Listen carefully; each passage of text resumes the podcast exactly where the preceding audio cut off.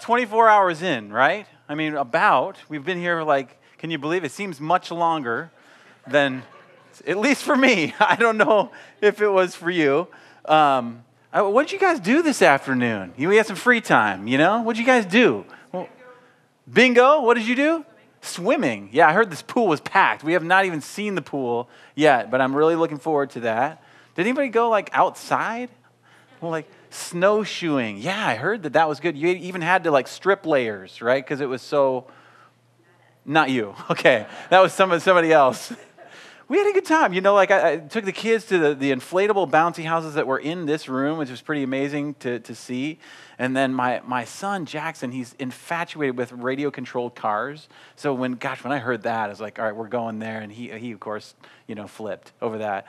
So I've got, um, I think I have like a couple of, of slides. You've probably seen some of my kids like around here. Maybe you've met them before. So this is it's kind of an older picture of, of Jackson, but literally, like, this is kind of his personality. Like, this is his first day of school, literally, and they have these little bags and they have to, like, put their name on the bag. He insisted, even though his name is Jackson, he insisted, Dad, we're putting J Dog on there, you know, because that's what I call him, like J Dog or J Bomb or whatever. And so he had to do that. So there's, there's Jackson. You see him around. He's seven now, so he's a little bit older. This next one, I think, is Addie, Addie Rose. So, um, She's like four. She's just our little sweetie, you know. We got this picture. We, we typically just let her play on gravel roads like in the countryside. she actually got hit by a combine right after this. I mean, it was really bad. She's okay now, you know. But uh, there's Addie Rose, and then I think you've seen this next guy around here. Like, I don't even know if I have to say anything more about Asher. I mean, did you hear the, the like mind-numbing, you know, soul-crushing shrieks at dinner? Did you hear that? I was like this far, you know, my ear was like that far. You go across the room and it was annoying. I'm just so sorry. I'm so sorry for him. I really don't know what his deal is, but I don't know where he gets the girth. He was our 10 pound baby, you know, like, like all of our kids are huge. You know, I'm so sorry, honey. But uh, they're just really, really big, mostly head. And uh, so it's even worse.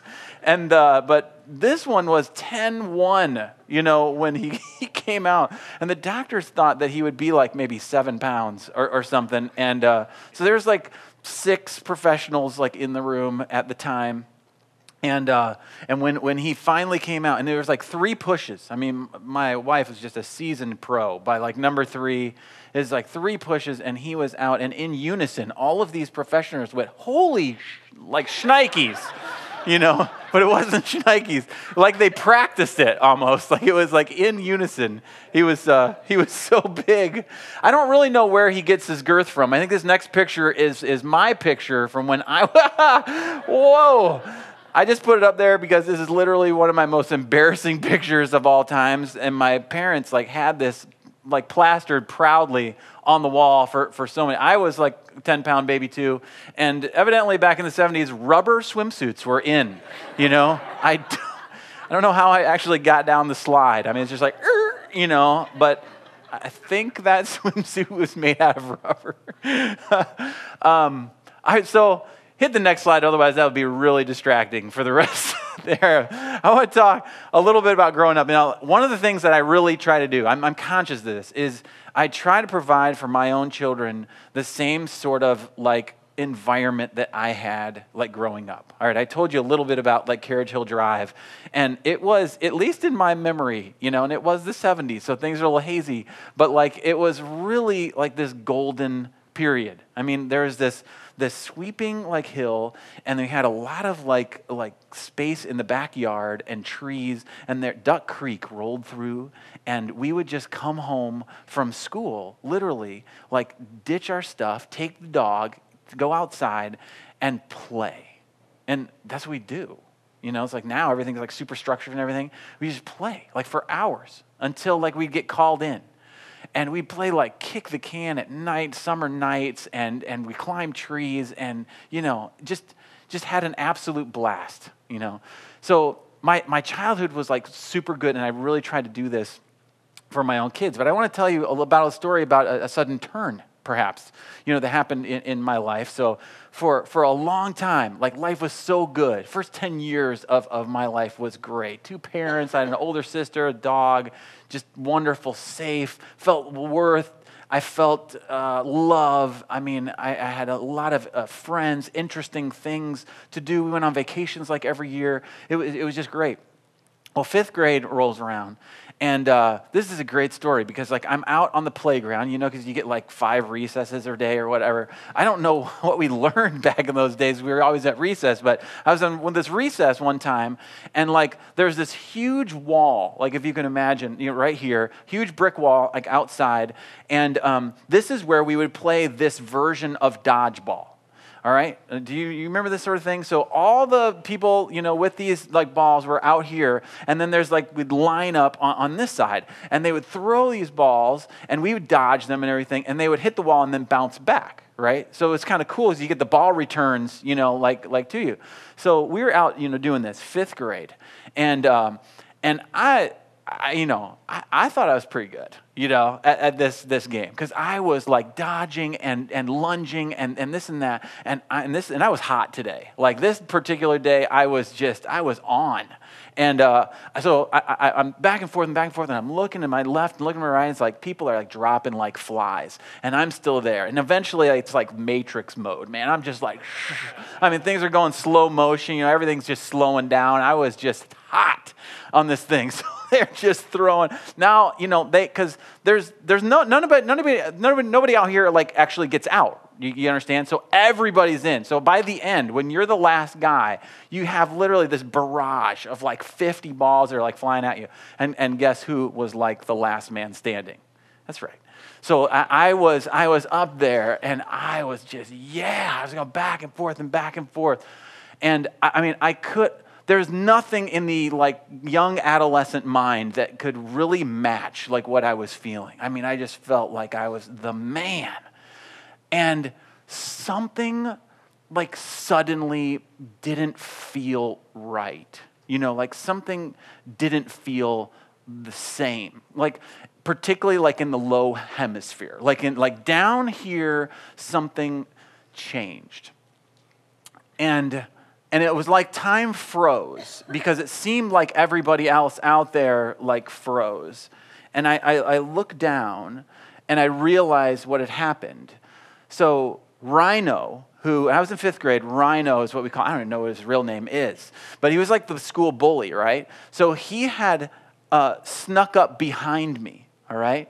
He had snuck up behind me, and you know, like what was really popular, at least back in those days, you know it's coming, the D pants, you know, like, and I had the shorts on. And, uh, and so he came back and, and got the, the, the D pants, right?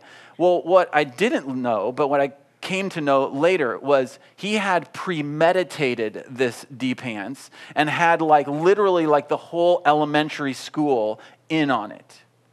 Like, leave Havercamp as the last guy, you know? that, that guy. Leave him as the last guy, and I'm to come and, you know, just, just make sure that he doesn't get hit until the last, you know? And so he snuck, I don't know how he snuck behind me, you know, because I, I, guess I was in the mode. I was really thinking that I was just on, and he stuck up behind me. And the great thing about it was, you know, he, he definitely got the shorts, but when I looked down, he had somehow got the underwear. All right? And so that feeling of difference that I was, you know, talking about was literally the wind like blowing through my early pubescent, you know, extremities.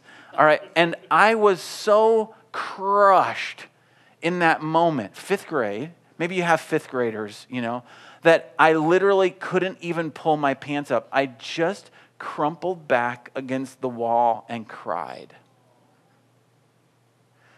it's been a lot of therapy. Like, I'm, I'm not going to cry. No, it, I mean, it was hard. I mean, don't get me wrong. Like, it was really bad, you know, in that, that moment. It's funny. You can laugh. Like, it's funny now that I, that I look back on it. But man, in that moment, it was like 10 years of my life of, of peace and love and safety and worth were gone. Like in an instant. And I, that, that was a time in my life that things definitely changed. And so many kids feel this way. Maybe you can relate to a certain time period, certain experience, or whatever, when something really changed for you. I was talking to my wife about this, and she said, you know, in the seventh grade, she had all these friends and everything, and in the seventh grade, her good friends, quote unquote, decided to ditch on her and just kind of defriend, you know, her and not hang out with her like anymore. Terribly painful. We get like a little, like, little glimpse of this. Jackson, like the first time that we ever noticed it, like in a social setting, Jackson was like on cloud nine because they loved to play kickball at recess and everything. Well, he came in from a recess and um, mom had packed uh, his bag, his like his uh, lunch and everything, and it had this little ice pack in it, and it was like this teddy bear like ice pack or something like that. And his friends like kind of scoffed at him because that evidently that wasn't cool, you know in, in kindergarten or, or whatever. But he was, I could definitely tell when he came home, he was hurt and a little confused because all of a sudden his world wasn't so safe anymore. You know what I'm saying? It's, there, there's always a time where we, we come to know this isn't exactly a safe place. The world isn't, isn't all right in many ways. So for, for me, yes, the fifth grade thing was was traumatic, you know. But my little idyllic world burst when I was 11. It was just not too long after this point. My dad comes home from work and he says to me and my older sister, uh, I've got something to tell you. And so I was like, okay. You know, he's like, well, I, I need to, we, we, let's, let's get in the car let's go down to the office. You know, I need to tell you something in the office. And uh, whatever, you know. So get in the car and we go downtown. We go up to his office, and I'm sitting in this big kind of conference room and everything, swirling around on a leather chair. And uh, and dad and my older sister is there, you know, with me, and she maybe realizes the more somber tone of this little escapade. And so we go down, and uh, and my dad, you know, looks at us and says, you know, your mom and I are getting a divorce. And you know, I I, I knew that was bad, you know, but I didn't quite, you know, totally get it. And he's like, you know, I, I uh, and the reason why we're getting divorced is because I had an affair. And I knew that was worse at 11. Uh, and then he said that, and she's pregnant. And that was really bad. And she's going to have the baby. And I think that my sister from that point on didn't speak to my dad for two or three years. I was pretty shocked, but I was 11. And so you really don't really know what that meant. You know, for, for me, what that meant was, well, you know, dad's still around. I'd see him like on the weekends and everything. But, uh, you know, I, I'm living with my mom, and that, that's cool and all. And, and my dad was kind of more of the authoritarian, you know, in the family. And so I was like, to me, I was just, I could get away with more, you know? And so it, it kind of ushered in this time of like amazing uh, and unhealthy freedom, you know, for me. But I thought, oh, this is, this is fine. But this safe little world that I'd known came like crashing down. And, and much of me was saying, how, how could this really happen? How, how could this happen, you know, to me? And what, what did this mean? All I knew is dad wasn't going to live with us, and m- my mom cried every day. So every day I'd come home from school, and mom would be crying on the couch, the same one, in the same place where she was the last day. Is a different world from what I had known before. And God, you know, like I I didn't know about God, you know. I was beginning to doubt maybe that God was real at all. And I mean, if God was real, he couldn't really keep my parents together. He couldn't keep my mom from falling into a depression. He couldn't keep my dad from basically falling off the map into oblivion and being completely distant, even to this day. What, what good was God doing for, for my family? Because they went to church, they were church people, And so my 11, 12 year old mind is trying to process all of this. If there was a God for me, I think from an early age, I thought he was at least distant and a little indifferent to what I was going for, impersonal. Our, our lives, if you really look at them, you look back on them, you look at them now, and I think if we're totally honest with each other, our lives and the world that we live in is, is broken. We all experience brokenness, like it's a part of being human. We don't like it, we don't wish for it, we don't want it, but we acknowledge it. It's just a part of who we are. And it's crushing to live through it, like even as a child, or especially perhaps as a child. It's crushing to live through it. And as, as adults, in many ways, we're like, we've been through that and we don't kind of want to go back. You know? It's like, I've been to junior high. I, I, would rather just leave that there, you know? Um, but we acknowledge that there's this brokenness. Now, I have an opportunity to work with teenagers like all the time. And, um, and they, I think, are going through unprecedented, unprecedented brokenness. I mean, I went through brokenness and you did too, but I mean, the, the, the way that, and the pace of life and the acceleration of the things that they're faced with now that I couldn't even dream of being faced with is very real. And I want to, um, I want to cue up something uh, for you. Uh, Joe's going to cue something up. It's a song and, uh, called Questions uh, from a friend of mine, John McLaughlin. Um, he plays a lot in Young Life like circles, but he, uh, he wrote this song about, you get like a snapshot of, uh, of three different lives like in this story. Um, and the lyrics are up, up there, so you'll see the lyrics as, as we go. But what's interesting about this, what we put together is, is um, I've taken real live quotes from kids, junior high, high school, some into college, but mostly in the high school range and interjected them into the song. So when you see a slide that has something in blue, like a blue little like bubble, that's real. This is a teenager today that tweeted this. So they're all little tweets. You guys use Twitter? Most people, I have no idea what that is. But these are real life tweets. And so um, I want you to pay attention to what you see what you see happening like in the song through these people's lives, and then what you're hearing kids say today. Can you do that? All right.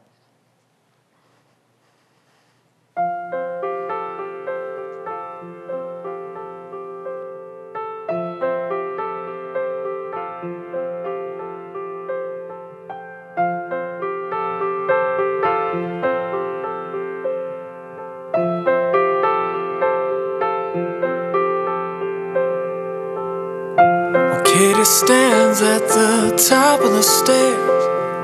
And as she's leaving, her father stares. What does she come to? Another boy she runs to tonight.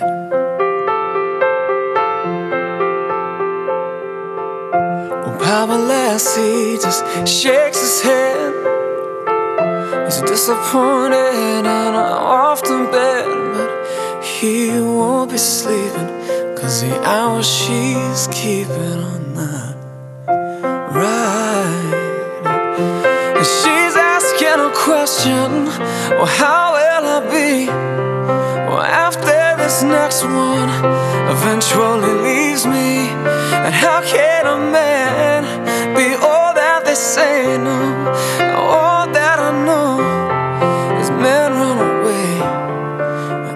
Think I lose just a little bit of me in every man that I see.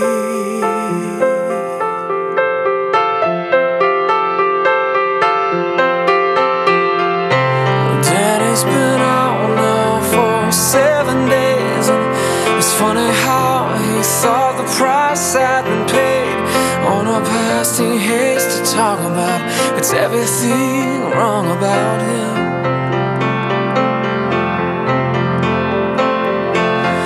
Goes back home to a battlefield He starts to drink out some kind of a shield for the anger instilled in him, and that looks are killing him now.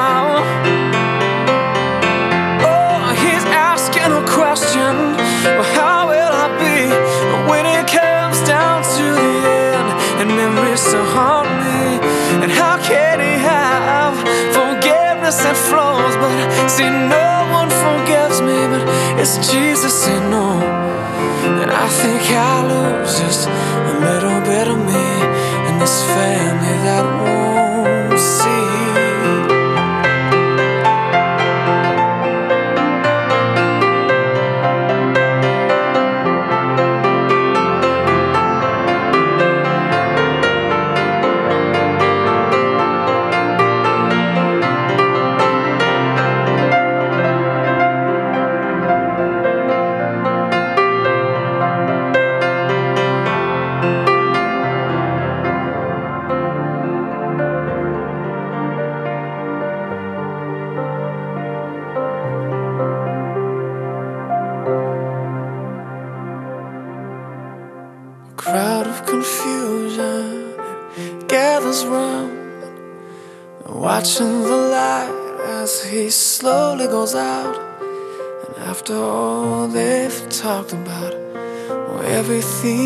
everything's coming out now.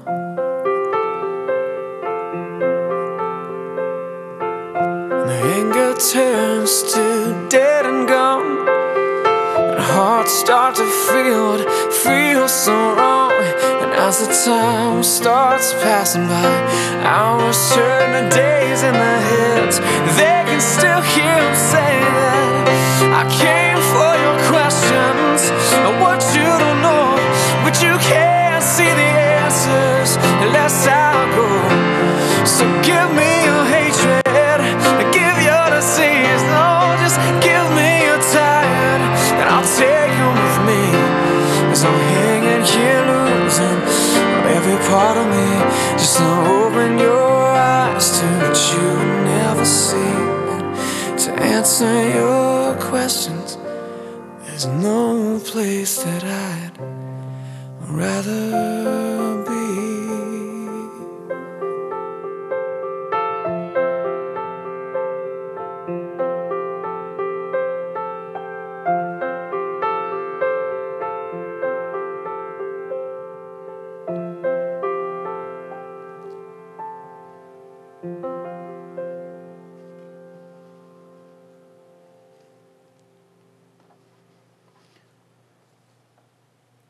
there's, there's so much that can be said about that, and we don't have time. Maybe you'll have time in your small groups to unpack a little bit about that. But I wanted to make this point. I don't have too long to make it. Um, is in, in my own life, this acknowledgement of brokenness and this deep experience of brokenness led me to try to deal with it. We all try to deal with it. We're trying to channel this stuff. We have to, to channel it some, somehow. We have to process it. And I, I did in two ways, successive ways. The first was total rebellion. So I really rebelled, and I had the freedom to, and did everything that they told me not to, and was doing it my way. I know what I want, and I'm going to get it, you know? And dad's not around, and so I can. And my mom's too you know, preoccupied with her life and trying to put it back together. And so, evidently, I'm just going to do the things that, you know, I think are going to lead to my own happiness. And you know where that, you know, leads you. But the second one is, and this happened later, uh, I think, once I realized the total emptiness of this want and rebellion that I had really experienced was, was achieving and earning it. That if it's not done by rebellion, and breaking all the rules, then I'm going to conform and I'm going to redefine myself and I'm going to show them that I'm better. But still, at the same, in the same way that, that I, me, myself, and my own will was at the center of rebellion, I and me and my own plan was at the center of this project of remaking myself and redefining myself and proving to the world that I'm not this mess that my family is or that my father had made of my family. So in scripture, you know the story of the, the two sons, or often it's called the prodigal son, and you've got the, that picture. This is perfect picture of these two ways. The first way is the rebellion. The young son is a rebellion. But really, the, the story, if you really look at this story and you read the scholars, they'll, they'll say the actual point of this story isn't the younger son so much as it's the older son. The older son, of course, was indignant about the mercy that the father had shown on this younger son and said, You know, I have done everything that you asked. I've not denied, denied you one thing, and you've never given me anything. You don't throw a party for me. You're not like giving me the, the rings and the robes and all that kind of stuff. I've done it all. I've done it your way. I've conformed. I've earned it. And you didn't give it to me. And the story, in many ways, it unveils the sin that's at the heart of the story for both of them. But it's even more for the older son. And we often don't think about it in that way because we're church people and we're good people and we're successful people. So we have conformed and we have done it right. And uh, in a way, I'm never going to say it, but I, I kind of have the right to look down my nose. I've done it right. I've earned it. That's why I'm here. And there's this incredible, smoldering sin at the center of all of that. Now, just because you're successful or the, the world's working for you doesn't mean that you're sinful, but so much of the time, our church and our lives are full of the older son. I've got both of them in me. But my younger son, part of my experience reminds me of where I came from, that I can't earn anything. No matter how much that I achieve or work or succeed or whatever, none of that is my doing. None of it. And I can't forget it. I can't forget of the unending mercy of God that has somehow taken this incredibly broken child and made good of it. So I'm going to give you guys some, some time to think about the whole point, and we ran, ran out of time. I'd love to talk about it more, but this whole point is A, the acknowledgement of brokenness. We've all experienced it, right? We all have these vivid experiences. You'll get an opportunity in your small groups to maybe open up about your most embarrassing stories. I challenge you to be vulnerable with some of this. I can laugh at this stuff now, you know, because it doesn't define me. Christ defines me, but it certainly helps to see that point in my life where I experienced it and where my world turned. And it'll be really helpful for you to think about it for your own kids because I guarantee you their world is turning far quicker than you think that it might.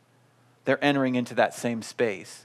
But the second is to think about what has been my primary mode or project in my life. Have I really been the younger son or have I been the older son? Or some strange confluence, you know, of the two? In what way have I been trying to deal with this inherent brokenness of the world and trying to make good out of it, make make sense out of all of it?